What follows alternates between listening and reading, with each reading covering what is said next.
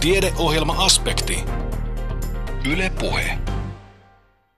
Tämänkertaisessa aspektissa puhutaan biologisista lääkkeistä, jotka ovat tehneet läpimurron lääkemarkkinoilla.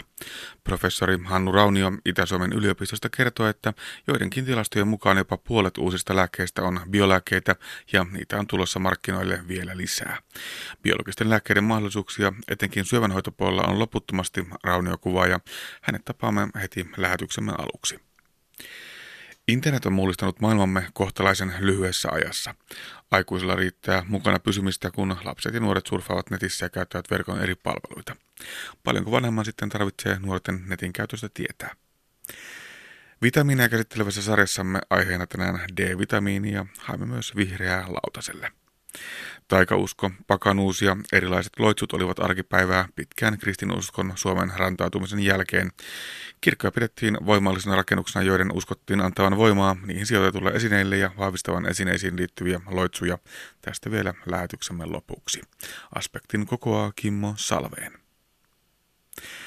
Biologiset lääkkeet ovat tehneet läpimurron lääkemarkkinoilla. Joidenkin tilastojen mukaan jopa puolet uusista lääkkeistä on biolääkkeitä ja niitä on tulossa markkinoille vielä lisää. Professori Hannu Raunio Itä-Suomen yliopistosta kertoo, että biologisten lääkkeiden mahdollisuudet etenkin syövän hoidossa ovat lähes rajattomat. Mutta miten biologiset lääkkeet eroavat tavanomaisista lääkkeistä vaikkapa haittavaikutusten osalta? Entä miksi ne ovat perinteisiä lääkkeitä paljon kalliimpia? Anne Heikkinen haastattelee. Puhumme siis biologisista lääkkeistä, jotka eivät ole ihan uusi asia. Niitä on ollut ja valmistettu jopa vuosikymmeniä. Mutta Hannu Raunio, miksi ihmeessä biologiset lääkkeet ovat yleistyneet niin hitaasti?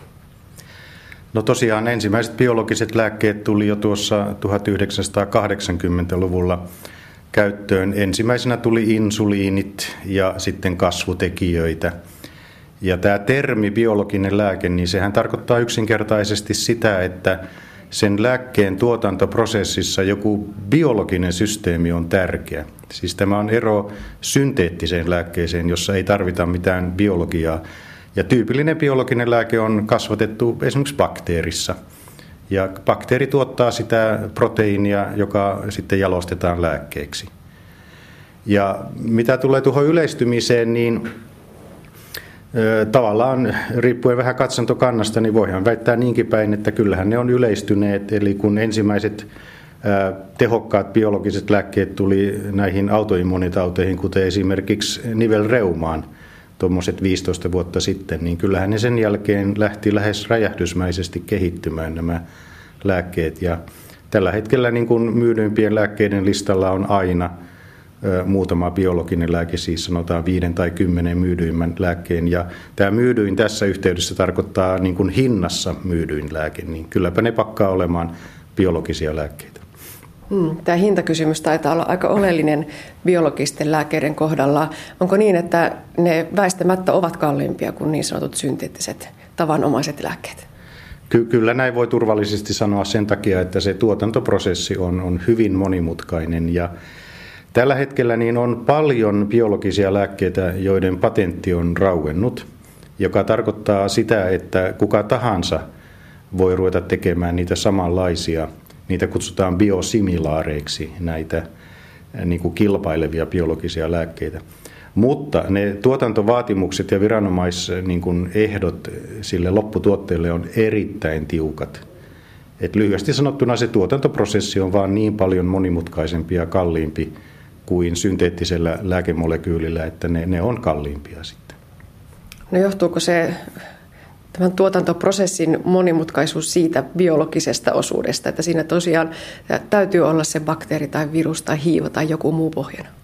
Nimenomaan, ja, ja koska siinä on niin biologinen komponentti tai, tai tämmöinen rakentaja mukana, niin, niin ne systeemit, joilla varmistetaan, että sieltä tulee tasalaatuista tavaraa ja vielä ne jatkojalostukset, niin ne, ne on todella monimutkaisia ja, ja, ja niin kuin laadun tarkkailua ja kaikkea muuta vaativia prosesseja, että siitä se hinta muodostuu. Ja tietenkin ainahan uudet lääkkeet, olipa se minkälainen lääke tahansa, niin aina uusi lääke on kalliimpi kuin se vanha koska lääkefirmat sitten haluaa takaisin ne, ne kehittelykustannukset sitten myyntihinnassa. No tarvitaanko siihen geeniteknologiaa? Olenko oikeassa, että se on se geeniteknologian menetelmä, jolla näitä biologisia lääkkeitä tehdään? No nimenomaan se on se avainsana ja ensimmäiset biolääkkeet, jotka tuli markkinoille, niin oli nimenomaan sellaisia, että bakteeriin laitettiin ihmisen insuliinia tuottava geeni, siis ihmisen geenejä bakteereihin, ja bakteerit sitten uskollisesti tuotti sitä ihmisen proteiinia, eli insuliinia, joka sitten puhdistettiin, ja siitä tuli ensimmäiset biolääkkeet tällä tavalla. Hmm. Ja voiko sanoa, että tämä oli aika monen tieteellinen farmasia-alan läpimurto silloin aikana? Ehdottomasti tämä, tämä oli läpimurto, ja, ja tuota, esimerkiksi insuliinimaailmassa niin sitä ennen käytettiin naudan ja sian insuliinia, jotka toimi ihan ok, mutta ne ei ollut niin kuin sataprosenttisesti ihmisen insuliini, vaikka hyvin lähellä olivatkin. Ja sitä kautta tuli jonkun verran ongelmia. Mutta sitten kun opittiin tuottamaan täsmälleen sataprosenttisesti ihmisen insuliinia, niin jäi monet tällaisista ongelmista, jotka liittyi eläininsuliineihin, jäi kokonaan pois. Ja tällä hetkellä ei käytännössä enää eläininsuliineja käytetä. Se on kaikki ihmis insuliinia, jotka on tuotettu bakteereissa. No mutta miksi me kehitämme näitä biologisia lääkkeitä? Miksi ne ovat parempia kuin ne niin sanotut perinteiset lääkkeet?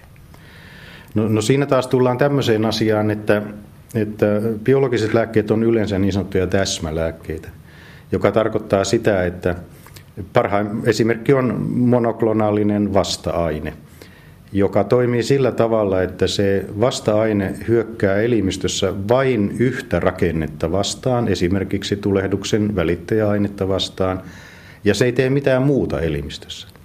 Ja, ja tämä täsmällinen vaikutusmekanismi niin, niin kuin mahdollistaa sen, että niitä lääkkeitä voidaan antaa isoja annoksia ja että ne ei tee niin kuin muuta ylimääräistä, joka voisi aiheuttaa haittavaikutuksia siellä elimistössä. Se, se on se avainsana siihen, että ne toimii niin hyvin. Ei kaikkiin tulehdustauteihin, mutta hyvin moniin, erittäin hyvin. No miten ihmeessä se lääkeaine osaa mennä juuri sinne oikeaan kohtaan, oikeaan kudokseen ja, ja nimenomaan niin, että koko muu keho säästyy lääkeaineelta? No eipä se osakaan. Että kyllä se lääke laitetaan sillä tavalla elimistöön, että se menee kaikkialle elimistöön. Hyvin tyypillinen esimerkki on se, että reumapotilas menee poliklinikalle ja hänelle laitetaan suoraan laskimoon iso annos biolääkettä, joka sitten verenkierron mukana leviää ihan kaikkialle elimistöön. Ja sitä tarvitaan vain niissä tulehtuneissa kudoksissa, esimerkiksi reumapotilalla nivelissä. Tosin reuma on yleistauti, että siinä esimerkissä on ihan hyväkin, että se menee laajasti elimistöön. Mutta se ydin siihen täsmävaikutukseen on se, että vaikka se lääke menee niin kuin kaikkialle elimistöön myös sinne, missä sitä ei tarvita, niin se ei tee mitään siellä niin kuin muualla kuin siinä kohdekudoksessa.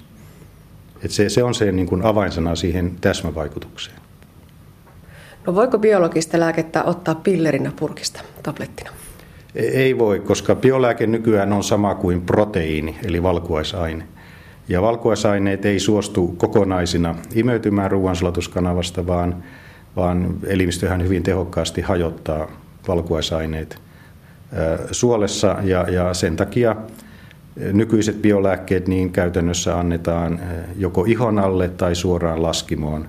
Nämä on ne kaksi tyypillistä antotapaa, mutta ei suun kautta.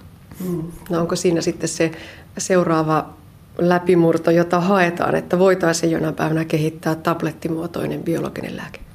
Kyllä, näitä kehitetään erittäin aktiivisesti ja joitakin aika lupaaviakin juttuja on, mutta ihan maalissa ei vielä olla. Ja toisaalta tämmöinen ihon alle pistely nykyisillä superohuilla neuloilla, niin se ei ole loppujen lopuksi kovin iso vaiva potilaalle, varsinkin kun sitä ei tarvitse monilla lääkkeillä tehdä joka päivä, vaan se voi tehdä kerran viikossa tai jopa harvemminkin. Et siinä mielessä se paine niin kun kehittää suun kautta otettavia biolääkkeitä. Toki se on olemassa, mutta se ei ole mikään semmoinen, että olisi ihan pakko huomenna saada ne. Ja tosiaan, koska kaikkiin lääkkeisiin ei tarvita sitä, sitä infuusiota, vaan että se voi antaa potilas kotona itse pienellä ruiskulla. Nimenomaan potilas voi itse sen ihan mainiosti ihon alle laittaa. Ja diabeetikothan on tottuneet koko elämänsä joka päivä monta kertaa antamaan ihonalaisia ruiskeita. Ja nykyiset systeemit on, on hyviä. Ne on semmoisia esipakattuja neuloja ja ruiskuja, joissa on hyvin, hyvin ohut neula ja Ja, sitä kai voisi verrata johonkin hyttysen pistoon, että se ei juuri kovempi kipu ole se. Ja teknisesti helppo tehdä. Myöskin sellaisen potilaan, vaikkapa reumapotilaan, jolla nyt ei ihan toimi kädet sataprosenttisesti, niin hänkin sen pystyy tekemään. No entä sitten ne haittavaikutukset? Professori Hannu Raunio, lääkkeiden yhteydessä ei voi olla puhumatta niistä. Jos verrataan synteettisiä lääkkeitä, biologisia lääkkeitä, niin, niin mitä voi sanoa haittavaikutuksista?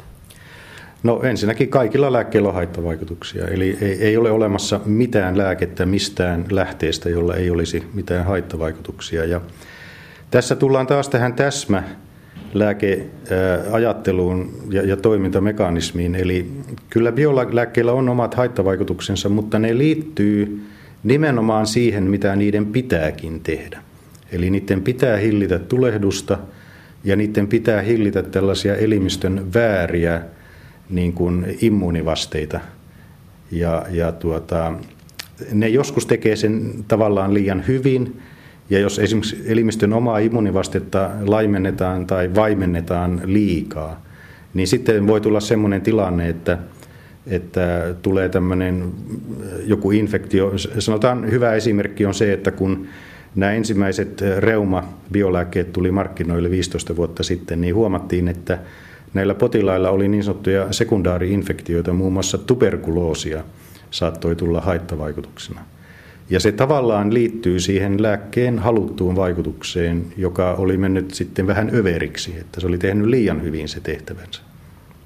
No entä edelleen, onko se näin, että biologisia lääkkeitä, niiden vaikutusta on hankalampi arvioida ennakkoon tietyn potilaan kohdalla kuin sitten synteettisten lääkkeiden? No ehkä näinkin voi sanoa, mutta toisaalta otetaan taas se reuma esi, hyvänä esimerkkinä, niin me ei voida ikinä etukäteen tietää, toimiiko lääkitys vai ei. Ja sen takia se on aina kokeilua. Ensin kokeillaan tiettyä lääkettä ja lääkeyhdistelmää, ja jos ne ei toimi, kokeillaan jotain muuta yhdistelmää. Jos ne ei toimi, niin nykyään yhä herkemmin ja herkemmin mennään näihin biolääkkeisiin eikä voida olla varmoja, toimiiko ne.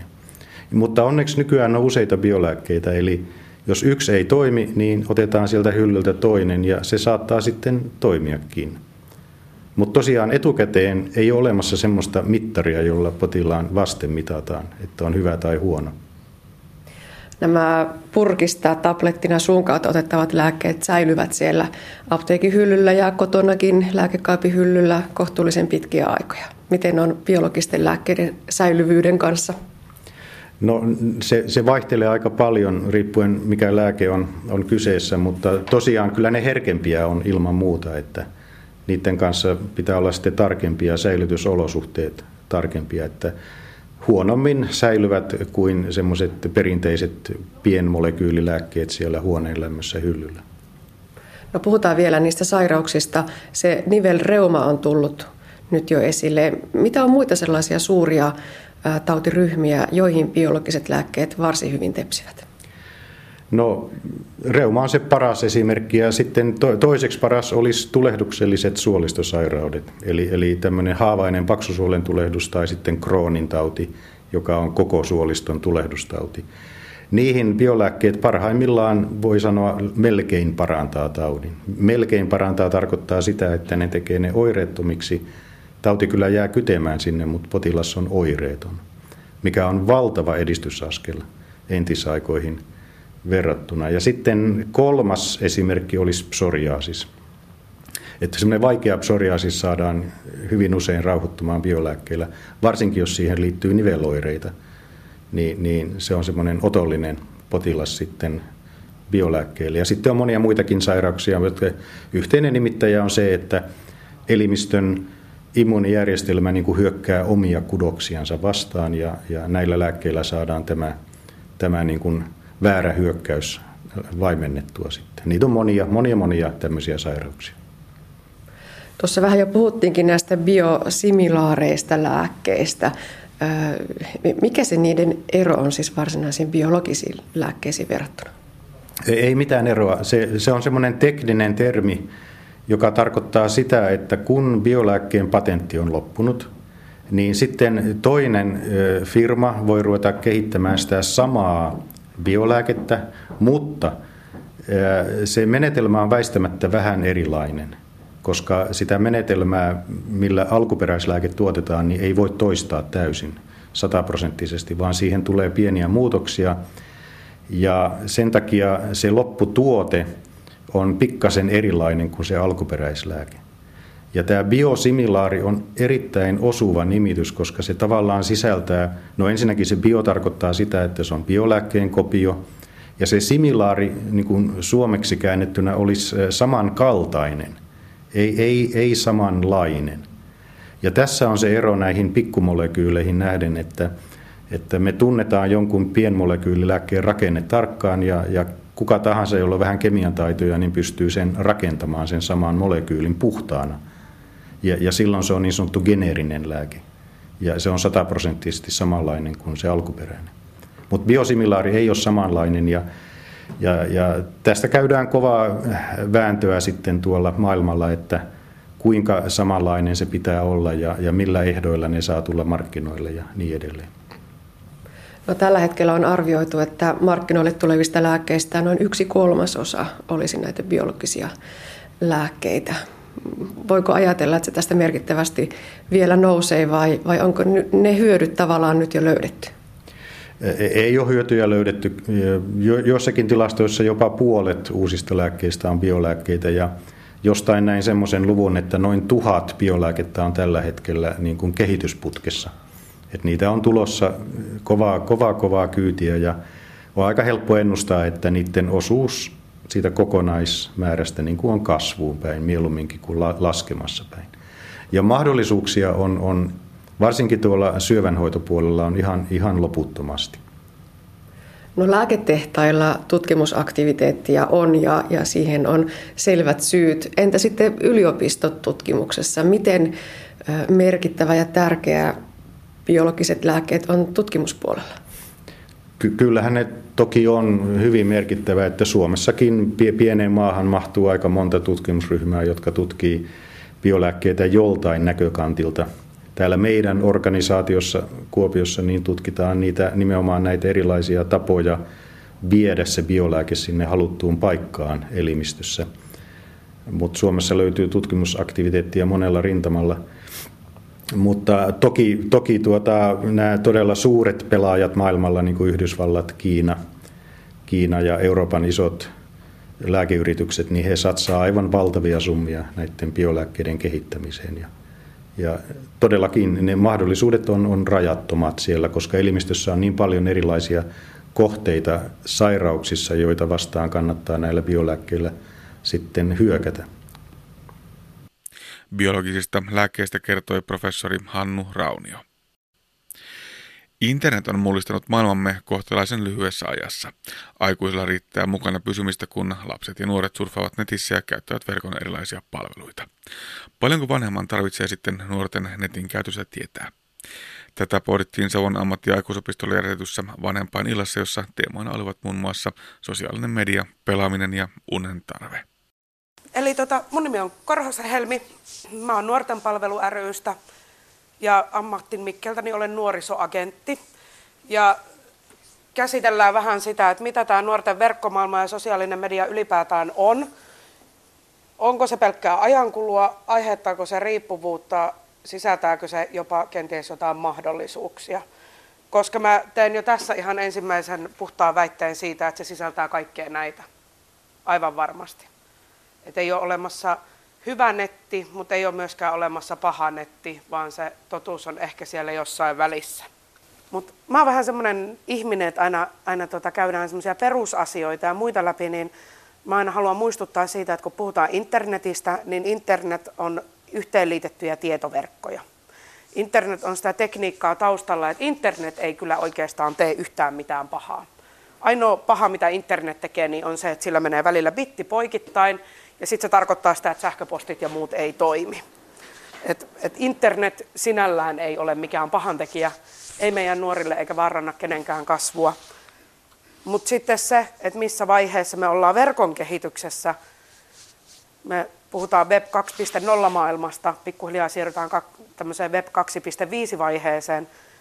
Ja kun puhutaan, että et sitä hallitsee tämä sosiaalinen media – niin se sosiaalinen media on itse asiassa se paikka eikä se internet, josta meidän tulisi olla ehkä enemmän huolissaan.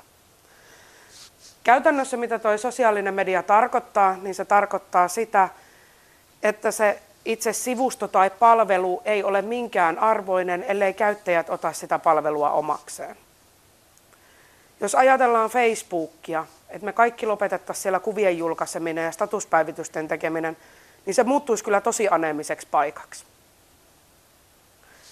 Todellisuudessa siis me käyttäjät, me jotka katsotaan YouTube-videoita, tehdään YouTube-videoita tai ollaan Facebookissa, niin määritellään se, että mikä arvo sille palvelulle tulee ja millaiseksi se palvelu ylipäätään kehittyy. Eli todellisuudessa se, että miltä tällä hetkellä verkon eri sivustot ja yhteisöpalvelut näyttää, niin on oikeastaan semmoista peilikuvaa siitä, että millaiseksi me ollaan ne haluttu tehdä. Ei pelkästään minä, vaan jokainen meistä, joka siellä Facebookissa on, kehittää sitä joka päivä sillä omalla toiminnalla ja sillä, että mitä sieltä selaa, minkälaisia asioita siellä julkaisee. Eli tämä on se verkon vaihe. Meistä jokainen verkon käyttäjä on siinä mielessä mukavassa asemassa, että me ollaan osallisia ja meillä on mahdollisuus vaikuttaa siihen, että minne tämä laiva kääntyy seuraavaksi, miltä tämä verkkomaailma tulee näyttämään. Musta on hyvänä esimerkkinä just kuin YouTube, joka itse asiassa julkaisee suurin piirtein se yhden videon vuodessa, uuden vuoden videon, mutta ei YouTube niistä ole tunnettu, vaan YouTube on tunnettu kissavideoista ja, ja, ja tota, Pasila-jaksoistaan tai pelivideoistaan ja muista vastaavista. Se, että ne käyttäjät on ladannut sinne sen sisällön, nostaa sen YouTube-arvoa, ei se mitä YouTube palveluna tekee. Helmi Korhonen, jos jotain, niin ainakin titteli on jännittävä, nuorisoagentti. No kyllä joo, se on mun mielestä ollut hirvittävän hyvä kuvaamaan mun työnkuvaa, joka on hyvin laaja ja tarkoituksena on toimia ehkä semmoisena vähän välittäjänä ja tehdä semmoista agenttihommaa nuorten parissa ja välittää sitten niitä nuorten ajatuksia aikuisille, mutta toisaalta mä teen sitä aika lailla myös toiseen suuntaankin. Te teette etsivää nuorisotyötä ja etsivää nettityötä. Mistä siinä on oikeastaan kyse? Siinä on oikeastaan kyse siitä, että annetaan nuorelle itselleen mahdollisuus määritellä siitä, että minkälaista apua hän tarvitsee, minkälaista apua hän haluaa, minkälaisia teemoja hän haluaa aikuisten kanssa käsitellä. Ja se on myös prosessi, jossa, jossa tota, nuorelle pyritään antamaan niitä työkaluja ja mahdollisuuksia itse toimia oma elämänsä muuttamiseksi miten paljon tuo netti näkyy tänä päivänä niissä asioissa. Ihan yleisesti tietysti se on varmaan kanava, minkä kautta te ollaan yhteydessä, mutta miten paljon se näkyy noin niin kuin muuten aiheena? Kyllä se puhututtaa aikuisia. Se puhututtaa aikuisia ehkä enemmän kuin nuoria. Ja mä epäilen, että se johtuu siitä sukupolvikysymyksestä. Että nuorille netti on niin läsnä joka hetkessä ja koko ajan taskussa piippaa ikään kuin puhelin koko ajan, kun olet tunnilla tai muuta. Että nuoret ei enää sillä tavalla niin kuin osaa rajata, että mulla on tämä nettielämä ja muu elämä. Ja sen takia ehkä aikuiset on enemmän huolissaan ja puhuu netistä kuin nuoret sinällään. Se nyt vaan on yksi paikka, missä hengaillaan ja jutellaan kavereiden kanssa. Niin, se on lähinnä tai hyvin pitkälti somen käyttöä esimerkiksi ja se nyt ei periaatteessa hirveän paljon poikkea kuitenkaan siitä, että ollaan kavereiden kanssa vaikka tuolla yhden kaverin pihalla tai kaupungilla. No näinhän se oikeastaan on. Kuitenkin noin 70 prosentilla nuorista se tärkein syy netin käyttöön on ihan puhtaasti sosiaalisuus ja se, että kun kaveritkin on siellä. Ja sitten sen lisäksi siellä paljon pelataan ja kuunnellaan musiikkia ja Muistan nyt tässä, olikohan viime viikolla muista lukeneeni tutkimuksia, että melkein 7 prosenttia koko internetin sisällöstä olisi kissavideoita. Eli se, että on, ollaanhan me ihmisetkin muokattu netistä vähän tämmöinen hauskanpitopaikka eikä pelkästään oppimisen väline. No hauskaa siellä on ja kissavideoita on kyllä omiinkin silmiin sattunut. Onko vähän niin kuin ongelma sitten kuitenkin se, että, että vanhemmat ei oikeastaan niin kuin ymmärrä siitä, että mistä netissä on kyse. Nuoret liikkuu siellä kuin kalat vedessä ja vanhemmat on yksinkertaisesti pihalla. No näinkin ehkä vähän kärjistää, mutta kyse mun mielestä on tosi paljon siitä, että, että aikuiset ei ehkä uskalla rajoittaa sitä verkkokäyttäytymistä. Et jotenkin lähdetään siitä näkökulmasta, että se pelkkä ruutuaika kertoo siitä verkon käytöstä, tai ylipäätään se, että koetaan, että enhän mä voi ottaa lapseltani läppäriä pois, enhän mä voi ottaa häneltä puhelinta pois. Että mä ainakin itse pyrin aidosti myös kannustamaan siihen, että meillä aikuisena on velvollisuus ja oikeus myöskin kasvattaa nuoria. Siellä on taustalla vaikka sun mitä nettisivuja ja noin on niin esimerkkejä siitä, mitä kaikkea siellä voidaan tehdä. Löytyy YouTubea, löytyy Vovi-sivuja, löytyy naurunappulaa ja muuta. Ja sitten tuohon päälle on lätkästy vielä muutama mobiiliapsin kuva, jotka niin kuin on ehkä nyt se, mikä on vielä leimaa eniten tässä hetkessä sitä nuorten netin käyttöä. Mä oon halunnut pitää täällä tämmöisen Swan Dance-blogin siitä syystä, että, että kun hirveän paljon puhutaan siitä, että, että, että netti luo negatiivisia yhteisöllisyyksiä, että netti luo yhteisöllisyyksiä, jossa ruokitaan ihmisten pahaa oloa, niin on siellä varmasti niitäkin, mutta siellä on hyvin päinvastaisia. Lyhyesti ja ytimekkäästi toi Swan Dance on nuoren miehen blogi, jossa hän kertoo elämästään hyvin rehellisesti. Kertoo siitä, miten hän päätti ensin laihduttaa ihan vaan muutaman kilon, lipsahti syömishäiriöiseksi, mm, yritti useita kertoja itsemurhaa, kävi osastohoidolla useitakin kertoja, on saanut mielenterveyshoitoa ja hyvin monenlaista kuntoutusta – tajusi olevansa homoseksuaali ja kipuili myös tämän asian kanssa. Ja tota, se, mikä mun mielestä tuossa blogissa on, vaikkakin se käsittelee niin rankkoja ja vaikeita asioita hänen elämässään, niin on se, että kun yksi kerta, kun tämä poika Miika yritti itsemurhaa, ja hänen äitinsä sai silloin kuulla, että tämä poika pitää blogia. Ja se äiti kauhistui siitä asiasta ja vaati pojaltaan ne tunnukset, marssi kotiin ja päätti, että se blogi lähtee nyt. Se blogi on ylläpitänyt sitä sairasta kehonkuvaa hänen pojallaan. Se blogi ruokkii ja antaa niitä vääränlaisia ravintotottumuksia. Se blogi on se sairas yhteisö, joka sairastuttaa hänen poikansa. Se äiti meni sinne blogiin. Hän siis itse, äiti on myös itse kirjoittanut tästä kokemuksesta sinne blogiin, sen takia tiedän tästä. Ei mennyt montaa minuuttia, niin hän oli alkanut itkeä, johtuen siitä syystä, että se blogi oli itse asiassa täynnä kommentteja, jossa toivottiin, että se poika voisi hyvin, jossa oli etitty kaiken maailman auttavia tukinumeroita, nettipalveluita, paikkoja, mistä tämä poika voisi saada apua. Oli kannustettu ja kerrottu, että miten tärkeä, ihana ja kaunis se poika on ja miten tärkeää on, että se poika näkee vielä seuraavan päivän. Minusta on hirveän hyvä esimerkki siitä, että, että kaikki nettiyhteisöllisyydet ei ole tuhoisia ja negatiivisia. Ne on joillekin nuorille ainoa paikka, missä he saa vertaistukea. Se on ainoa paikka, missä he uskaltaa kertoa, että mulla on paha olla.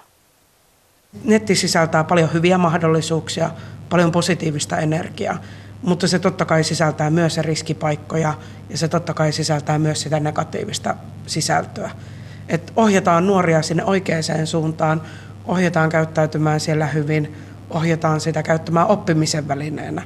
Ja sitten taas mietitään nuoren kanssa, että miten puhutaan siinä tilanteessa, jos siellä altistutaan väärän tyyppiselle sisällölle, joku aikuinen tulee ehdottelemaan sopimattomia tai sen netin käyttö vaan lähtee lapasesta, että ei ole mitään muuta kuin netin käyttöä. No mitenkä paljon aikuiset ylipäätään on kärryillä siitä, että mitä nuorilla verkossa tekee. Toisaalta joitakin aikuisia varmasti kiinnostaa ihan suunnattomankin paljon se, mitä siellä tehdään, ehkä vähän liikaakin jopa. Ja toiset taas ei sitten välttämättä ole lainkaan kiinnostuneet. Missä se oikea raja kulkee? Mä oon huomannut, että aikuiset on yllättävänkin tietoisia. Siis se, että mä annan kyllä niin kuin suomalaisille vanhemmille siitä tosi paljon peukkua, että tota, aidostikin niin kuin, että vanhemmilla on tieto siitä, että se puhelin on tärkeä netin käytön väline. Tiedetään, että siellä paljon keskustellaan nimenomaan niiden oikeiden kavereiden kanssa, niiden, joita tavataan muissakin ympäristöissä. Et vanhemmat on kyllä tosi hyvällä perushajulla mun mielestä. Et ehkä sitten jotkut niin semmoiset hetkelliset trendit tai ilmiöt jää jää niin kuin piiloon ja vain nuorten keskuudessa oleviksi tiedoksi ja asioiksi, mutta, mutta niin kuin pääsääntöisesti mä olen sitä mieltä, että aikuiset on yllättävänkin tietoisia siitä, että mitä siellä netissä näin niin kuin yleisesti ottaen tapahtuu ja tehdään. Ja kaikkea ei varmasti aikuisille kuulukaan. No joo, näin se on kyllä totta. Ei meidän pidä ihan kaikesta ollakaan tietoisia, että tietyllä tavalla nuoruus on semmoista kokeilujen aikaa ja ehkä semmoista vähän henkistä taantumuksenkin aikaa ja siihen kuuluu se rajojen testaaminen ja vähän hölmöilykin. Et siihen kuuluu ne tietyt kokeilut ja kuuluu se notkuminen kauppakeskuksessa ja muussa ja kuuluu se kiroilu ja syljeskely ja muu ja se pitää vaan niinku ajatella, että se on osa sitä kasvuprosessia. Voisi sanoa, että television katselu vähenee, mitä vanhemmaksi nuori tulee. ja sitä enemmän tietokoneella ja näiden muiden ruutujen aika lisääntyy. Mutta sitten se, että kun, jos se ruutuaika kerta on vanhentunut käsite, että puhtaasti mä en aio sanoa teille, että teidän nuori pelaa kolme tuntia vuorokaudessa, se on liikaa ja kaikki alle sen on hyvä. Mulla ei ole tämmöisiä rajoja antaa ruutuajalle. Niin mun mielestä se, mitä meidän pitäisi miettiä, niin on se, että mitä se aiheuttaa. Yksi kolmesta kokee internetin liiallisen käytön haitanneen kaverisuhteita, koulutehtäviä, unta. Hyvin usein, melko usein. Toi tarkoittaa mun mielestä, että meillä on yksi kolmesta nuoresta, josta meidän pitää olla oikeasti huolissaan. Ei se, että kuinka monta tuntia se siellä koneella on, vaan se, että se haittaa sen elämää. Se haittaa sen oppimista, se haittaa sen kaverisuhteita, se haittaa sen arkea. Se on mun mielestä huolestuttavaa. Tämä tieto on siis EU Kids Online-tutkimuksesta, jossa on 25 maasta haastateltu reilua 25 000 nuorta ja sitten toista heidän vanhempaansa. No, riippuvuus ylipäätään on asia, joka on aika luonnollinen mekanismina. Se liittyy meihin ihmisiin ihan olennaisena osana, se on meihin ikään kuin vähän koodattu. Ja se liittyy siihen, että meillä jokaisella on tarve kokea mielihyvää. Me halutaan, että meistä tuntuu hyvältä. Hirveän yksilöllistä. Voisi sanoa, että tota, mikä tahansa asia, mistä me saadaan mielihyvää, voi aiheuttaa meille riippuvuuden. On olemassa toiminnallisia riippuvuuksia, että saa mielihyvää siivoamisesta ja siisteydestä. Joku toinen taas siitä pelaamisesta ja neljäs kuntoilusta. No kun mä puhuin siitä ruutuajasta, niin se, että jos mä ajattelen vaikka peliharrastajaa tai muuta, joka pelaa vaikka kolme tuntia oman porukkansa kanssa illalla netissä, niin musta se ei ole pelottavaa.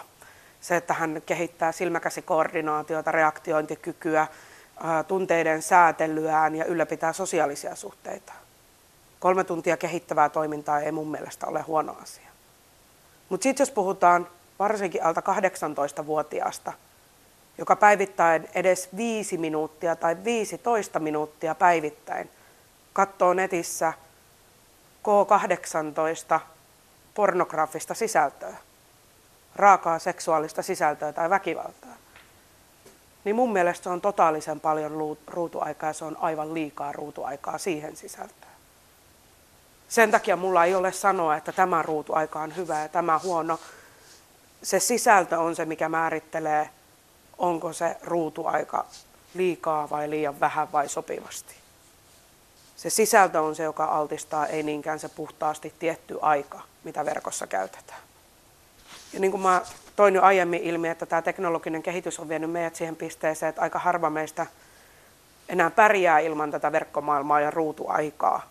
Että jo vähän työpaikoillakin velvoitellaan siihen ruutuaikaan. Ja muutenkin on helppo sitten kaukaisemmille sukulaisille soitella Skypellä ja näin poispäin. Eli se, että että ei ole enää olemassa se, sitä vaihtoehtoa, että, että totaalisesti jättäytyisi kaikesta teknologisesta kehityksestä ulkopuolelle.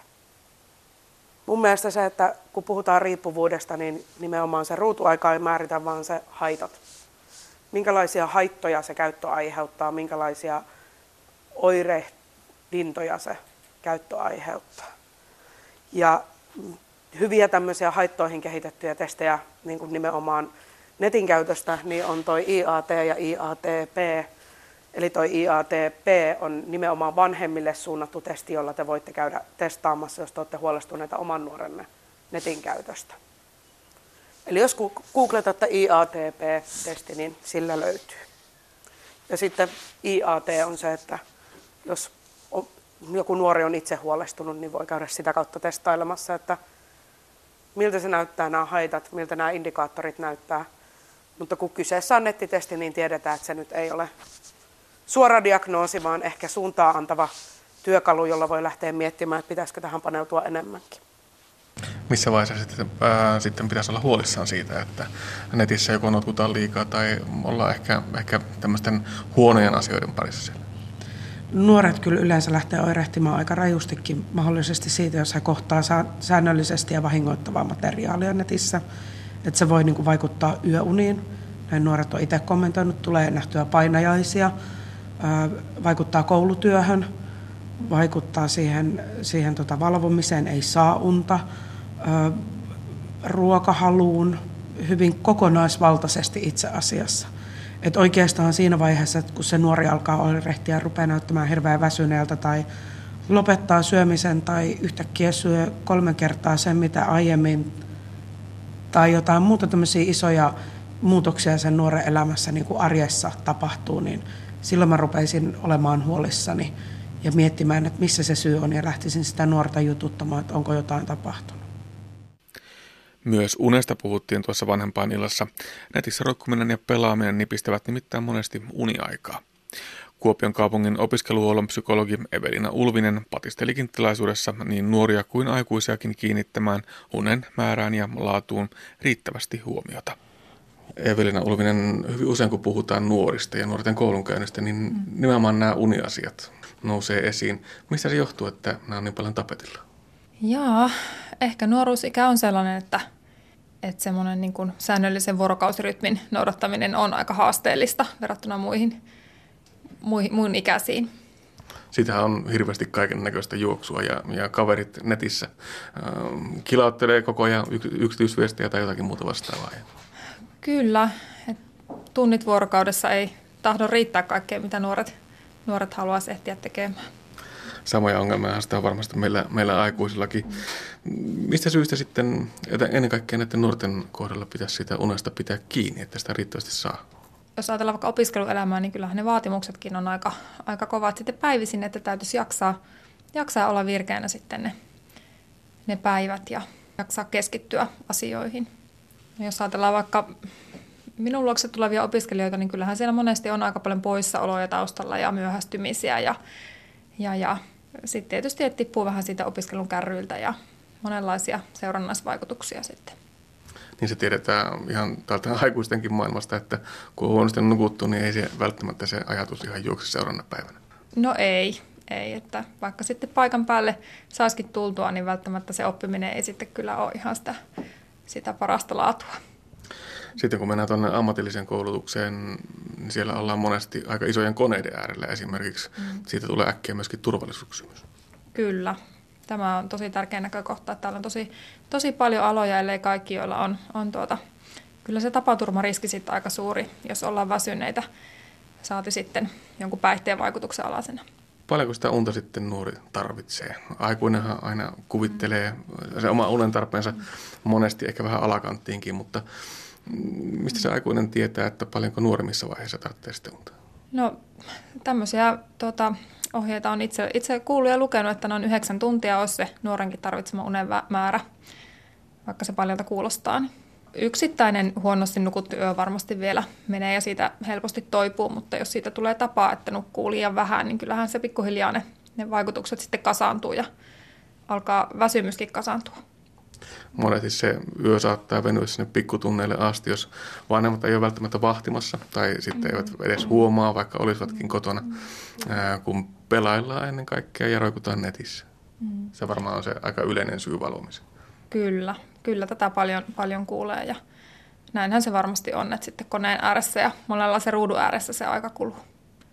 No kyllä se varmasti on sellainen asia, johon suurin osa meistä voisi kiinnittää enemmän huomiota. Et sitä ei välttämättä ymmärretä, kuinka suuri asia se on meidän jaksamisen kannalta ja kyllä siinä on varmasti parannettavaa monella.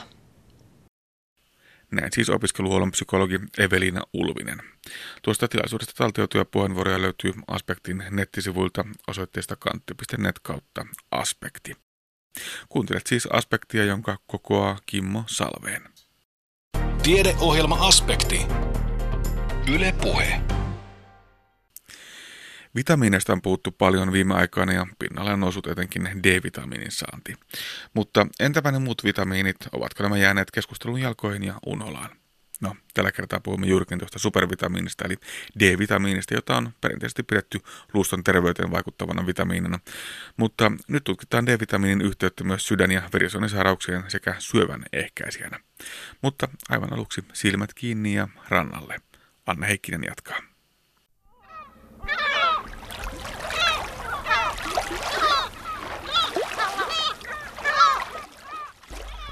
Kesäinen auringonpaiste tekee hyvää meille kaamokseen tottuneille suomalaisille. Lämpö ja valo piristävät sekä mieltä että kehoa. Auringosta voi tankata myös silkkaa elinvoimaa, sillä iholla auringon UVB-säteilyn vaikutuksesta muodostuvilla D3-vitamiineilla on merkittävä vaikutus elimistön D-vitamiinitilaan. Täällä kylmässä Pohjolassa iho pystyy tuottamaan D-vitamiinia vain keskikesän hehkeimpänä aikana, kertoo tutkija Jyrki Virtanen Itä-Suomen yliopistosta. Tosiaan joo, että Suomessa D-vitamiinin saanti auringosta on rajoittunut vain muutamaan kesäkuukauteen.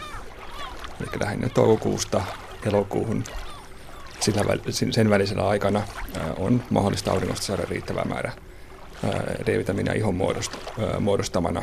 Eli sitten loppu, loppuaikavuodesta tarve pitäisi täyttää ruokavaliolla tai lisäravinteilla saatavasta D-vitamiinista. Mutta iho on aika tehokas elin muodostamaan sitä D-vitamiinia, eli aika pienetkin annokset aurinkoa tekevät jo hyvää.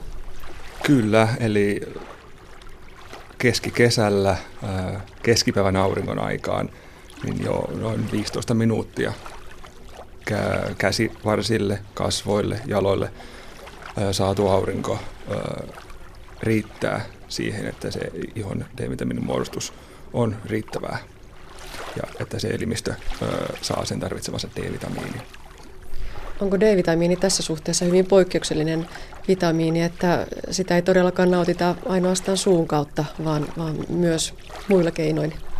Kyllä, eli se iho, on, tai iho olisi pääasiallinen lähde tai iholla muodostunut D-vitamiini olisi, olisi pääasiallinen lähde, jos se auringon UVP-säteily olisi tarpeeksi voimakasta täällä Pohjolassakin ympäri vuoden, mutta kun se ei ole, niin silloin talve, talviaikaan suun kautta otettu D-vitamiini on sitten se pääasiallinen lähde. Ongelma on myös se, että kesällä ei voi oikein tankata, eli D-vitamiinivarastot hupenevat aika nopeasti sen jälkeen, kun aurinkoa ei enää ole saatavilla. Voi sanoa jo, että tässä vaiheessa ei enää hirveästi ole jäljellä kesän varastoja, ainakin ne on huomattavasti huvenneet. Eli kesän jälkeen se, ne pitoisuudet hyvin nopeasti putoo, jos sitä ei sitten saa tarvittavia tai tarpeeksi ruokavaliosta tai sun kautta. Ja se, mistä ruuasta varsinkin sitten D-vitamiinia saa, niin kala on sellainen vanha tuttu. Mitkä muut valmisteet? Kalan lisäksi niin nämä täydennetyt maitovalmisteet, eli nestemäiset maitovalmisteet, maidot ja piimät. Jotkut mehut on täydennetty ja margariinit.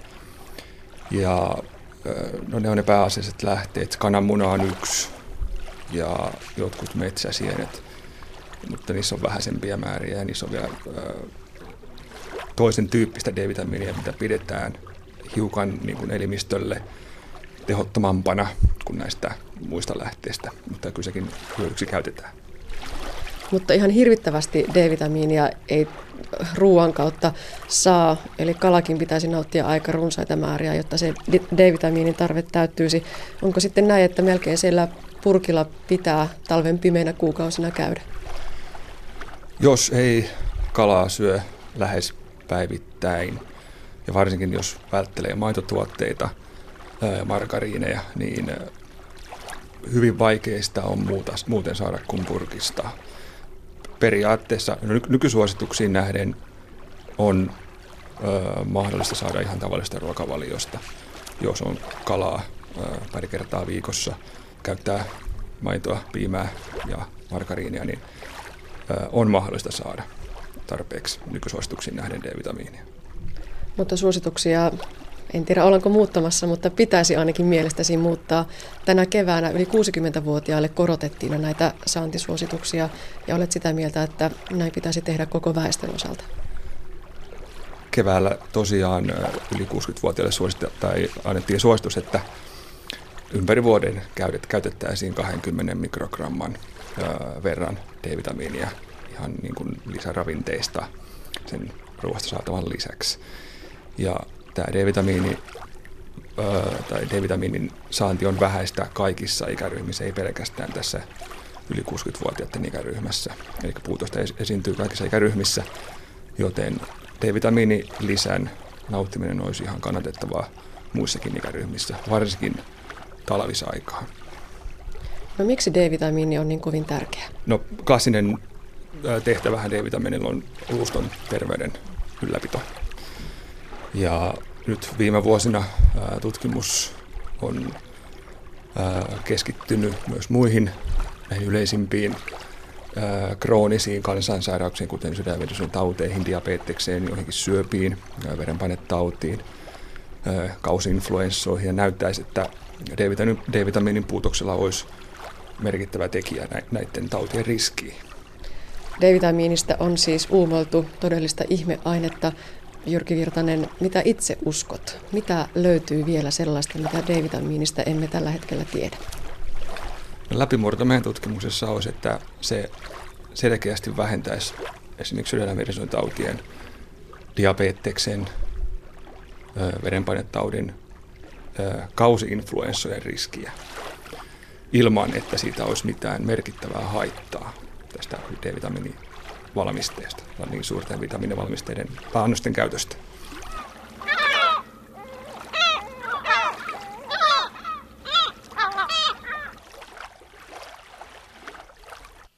D-vitamiineista kertoi tutkija Jyrki Virtanen. Vitamiiniasioita jälleen viikon kuluttua ja tuolla vuorossa E-vitamiini. Salaatti ja vihannekset ylipäätään siinäpä vasta tappelun aihe monessa ruokapöydässä. Kyse ei kuitenkaan ole vain lapsiin liittyvästä ongelmasta, vaan kyllä ne pesästä lentäneet aikuisikään päässeet lapsetkin suhtautuvat joskus kasviksiin aika nuivasti. Vaan mitä sanoo kasviksista Kuopion kaupungin ravitsemusterapeutti Anna-Maarit Tuovinen.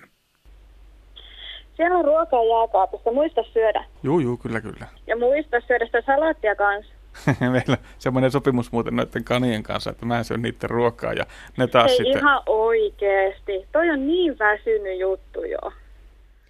Hyvin moni on kuullut varmaan sen, sen puoli kiloa päivässä ohjeen, mikä itse asiassa on ihan hirvittävän hyvä, hyvä esimerkki siitä, että kuinka paljon kasviksia, marjoja ja hedelmiä tulisi syödä sen päivän aikana. Äkkisestään se tietysti kuulostaa aika runsaalta, eli jos ajattelee sitä, siltä puolta kiloa esimerkiksi salaattina, ja, ja, niin sehän on yksi pesuvanillinen. Ja jos se vielä ajattelee, että tämä pitäisi yhdellä aterialla syödä, niin tämä käytännössä on ihan mahdoton tehtävä. Ja, ja usein se sitten jääkin siihen se ajatus, että en, en edes aloita tätä kasvisten käyttöä, kun se tarkoittaa niin hirvittävän suurta määrää. Mutta jos taas ajattelee sitä niin päin, että päivän aikana on viisi ateriaa, ja jokaisella aterialla on, on jotain kasvista, marjaa, hedelmää, niin se on itse asiassa aika helppo. Ja se suhteellinen sen yhden aterian määrä ei ole kovin suuri. Eli tullaan siihen toiseen hyvään ohjeeseen, eli kuusi kourallista päivän aikana. Pienellä tytöllä on pieni koura ja pieni käsi, siihen mahtuu huomattavasti pienempi annos, ja iso mies taas pitäisi niinku huomioida se, että, että siihen mahtuu siihen käteen kohtuullisen, kohtuullisen suuri annos. Mutta se, että jokaisella aterialla on, on jotain, tekee tämän huomattavasti helpommaksi. Ja sillä nyrkkisäännöllä on helppo lähteä sitten liikkeelle. Toinen vanha perinteinen ja ihan äärimmäisen hyvin toimiva lähtökohta on tämä lautasmalli. Eli silloin kun syödään se päivän pääateria, niin silloin kun sinne on lisätty se puolilautasta suurin piirtein sitä, niitä kasviksia tai hedelmiä, marjoja, kokonaisuudessaan se aterian niin kuin sitä, sitä kokonaisuudesta, niin, niin silloin päästään jo ihan älyttömän pitkälle. Ja, ja silloin itse asiassa taataan se, että ruokavalio on aika monipuolinen. Jo pelkästään yhden pääaterian kokoamista, kokoamisella lautasmallin mukaan. No sitten jos ajatellaan, että sitä kasvisten tai hedelmien ylipäänsä käyttöä aletaan lisäämään, niin siinä kannattaa kyllä muistaa se, että voi vaikka alkaa pikkuhiljaa. Pitää mielessä sen, että lisätään nyt ensin vaikka yksi hedelmä per päivä ja sitten suurennetaan vähän sitä salattiannosta. Ja sitten yksi, mikä on helppo tapa muistaa, niin joka kerta kun syö esimerkiksi voileivän, niin se, että vähentää niitä leikkeleiden määrää ja laittaakin siihen sitä kurkkua tai tomaattia tai paprikaa siihen leivän päälle – ei itse asiassa tarvita paljon muuta. Silloin tulee jo se yksi kourallinen hirveän helposti täytettyä.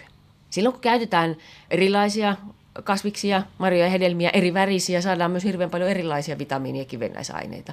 Eli sillä tavalla sen, sen ruokavalio itse asiassa monipuolistuu ja, ja siitä tulee taas niin kuin terveellisempi vaihtoehto. Eli nämä on, nämä on hirveän hyviä lähtökohtia ja syitä, miksi, miksi sitä kasvisten käyttöä tulisi lisätä. Sitten se, että monesti kuulee sen selityksen, että no ei kotona nyt ollut oikein sitä, ei, ei, ei tullut laitettua, kun ei siellä nyt niin kamalan paljon ollut niitä kasviksia tai jotakin muuta vaihtoehtoa, niin taas se lähtökohta, että kun käy kaupassa, niin itse asiassa se ostoskori tai se ostoskärry, sehän oikeastaan pitäisi olla puolillaan niitä kasviksia, marjoja tai hedelmiä. Koska mitä ihmeessä niitä voi siellä kotona lisätä lautaselle, jos niitä ei sinne ole kannettu. Ja sitten taas käytännöstä, kun lähdetään liikkeelle, niin, niin silloin kun ne on kannettu kotia, niin useimmiten ne tulee myös syötyä.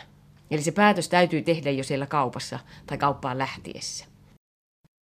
Näin ravitsemusterapeutti Anne-Maari Tuovinen. Taikausko, pakanuus ja erilaiset loitsut olivat arkipäivää vielä pitkään kristinuskon Suomen rantautumisen jälkeenkin. Kirkkorakennusten alle kätkettiin niin sanottuja saamakokirstuja viljasattua varjelemaan ja kalaonnea tuomaan. Kerrotaan myös, että kirkkoon on menty hakemaan taikavoimia taskussa lymynneille kärmeille ja vanhan tavan mukaan alttarille heitettiin oravannahkoja uhrilahjoiksi. Muun muassa näistä kansanperinteistä kertoo Kuopion kulttuurihistoriallisen museon näyttely, jossa kuvataan 200 vuotta täyttävän Kuopion tuomiokirkon vaiheita. Me pääsemme nyt kuulemaan Saamakokirstuista ja alttarilla pidetyistä kuulatuista sääriluista. Oppaanamme on museolehtori Sanna Reinikainen. Ensimmäinen kirkko rakennettiin Kuopion niemelle jo 1552, mutta oikeastaan voisi sanoa, että todistusaineistoa on vielä tuonne 1900-luvun alkuun, että taikuuksia tehtiin siinä rinnalla. Aluksi se ehkä oli ihan avointakin, eli kun Kuopion uhrikirkkoon, niin sanottuun uhrikirkkoon saavuttiin silloin vielä kolmannen tai neljännen kirkon aikana, niin äh, sinne alttarille heitettiin oravan nahkoja tai rahaa tai jotain muuta arvokasta – ja toivottiin sillä saavutettavan nyt sitten enemmän onnea itselle. Ja papitkin ehkä katsoivat sitä läpi sormiensa vielä silloin, mutta sitten 1760, kun oli tämä kuuluisa rytyjoulu Kuopiossa, niin sen jälkeen uhraus kiellettiin ja, ja siitä tuli hyvinkin tämmöistä, että sitä ei saanut tehdä täällä. No mitä silloin rytyjouluna tapahtui? No perinteisesti Kuopion kirkko oli todellakin tämmöisessä uhrikirkon maineissa ja kerrotaan, että yhdeksän pitäjän alueelta kirkkoon saavuttiin muun muassa jouluksi ja juhannukseksi. Ja nämä oli nimenomaan niitä tärkeimpiä uhrauspäiviä.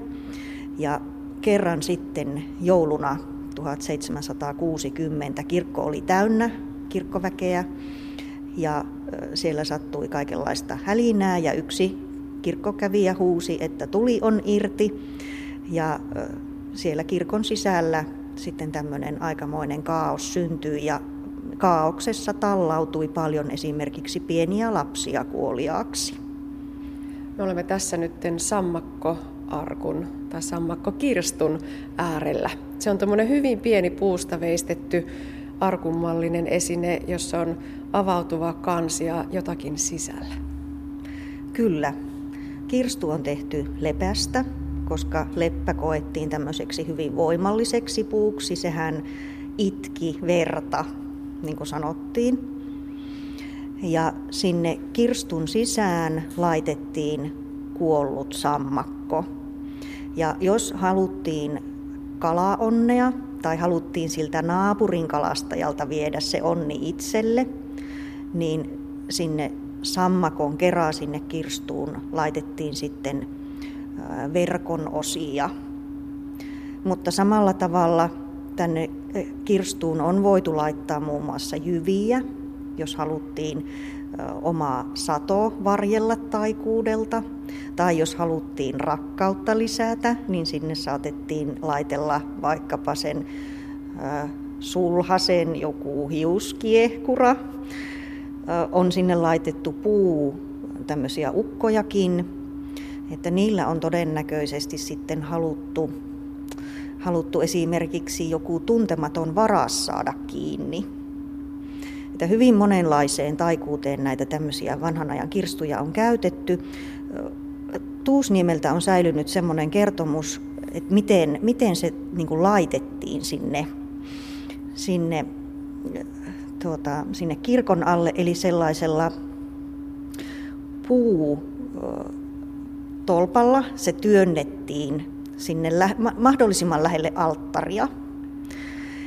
Koska se alttari oli se voimallisin paikka kirkossa. Ja sinne sitten jätettiin siihen haluttuun paikkaan ja toinen samanlainen kirstu haudattiin hautuumaalle.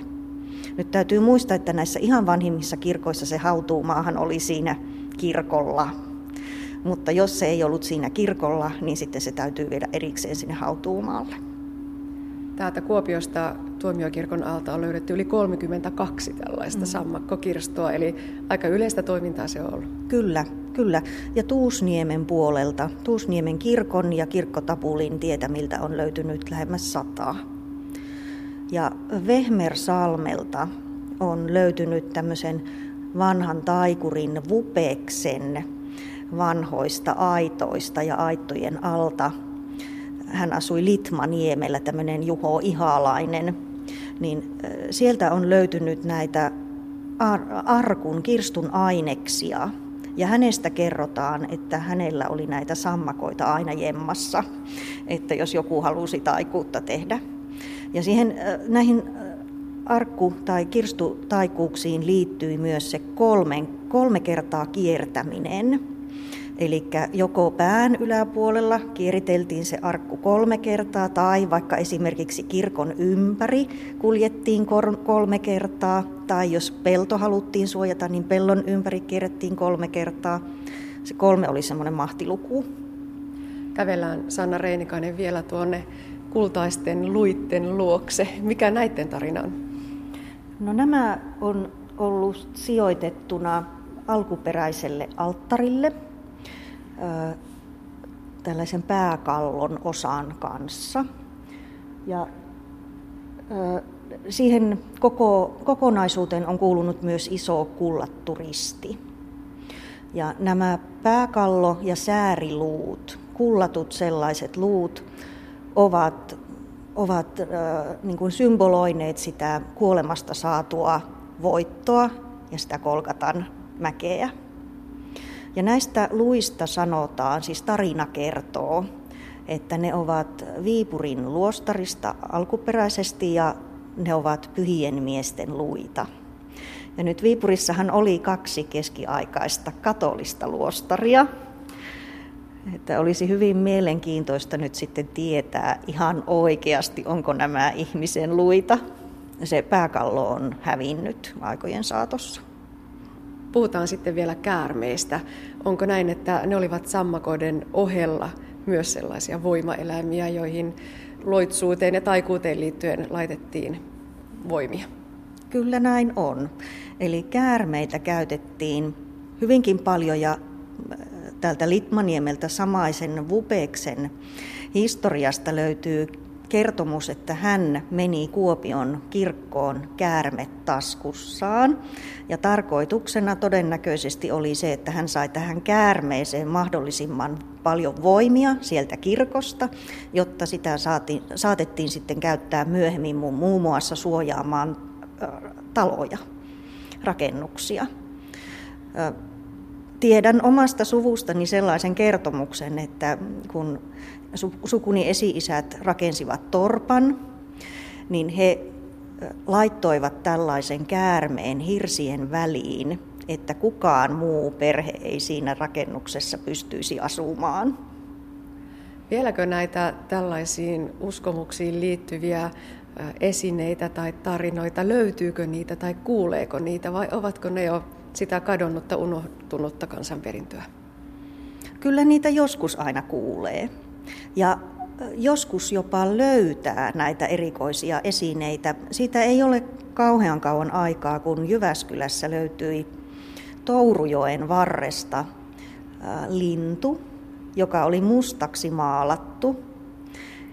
Ja, ja tuota, kun sitä lintua sitten tutkittiin, museon porukan kanssa, niin huomattiin, että se oli vanhan kirkon saarnastuolin yläpuolella oleva pyhän hengen kyyhky. Ja kun se oli mustaksi maalattu, niin sitä oli käytetty todennäköisesti johonkin taikuuteen. Näin kertoi museolehtori Sanna Reinikainen. Ajasta aikaan tuomiokirkko 200 vuotta juhlanäyttely on avoinna Kuopion museossa toukokuun loppupuolelle saakka.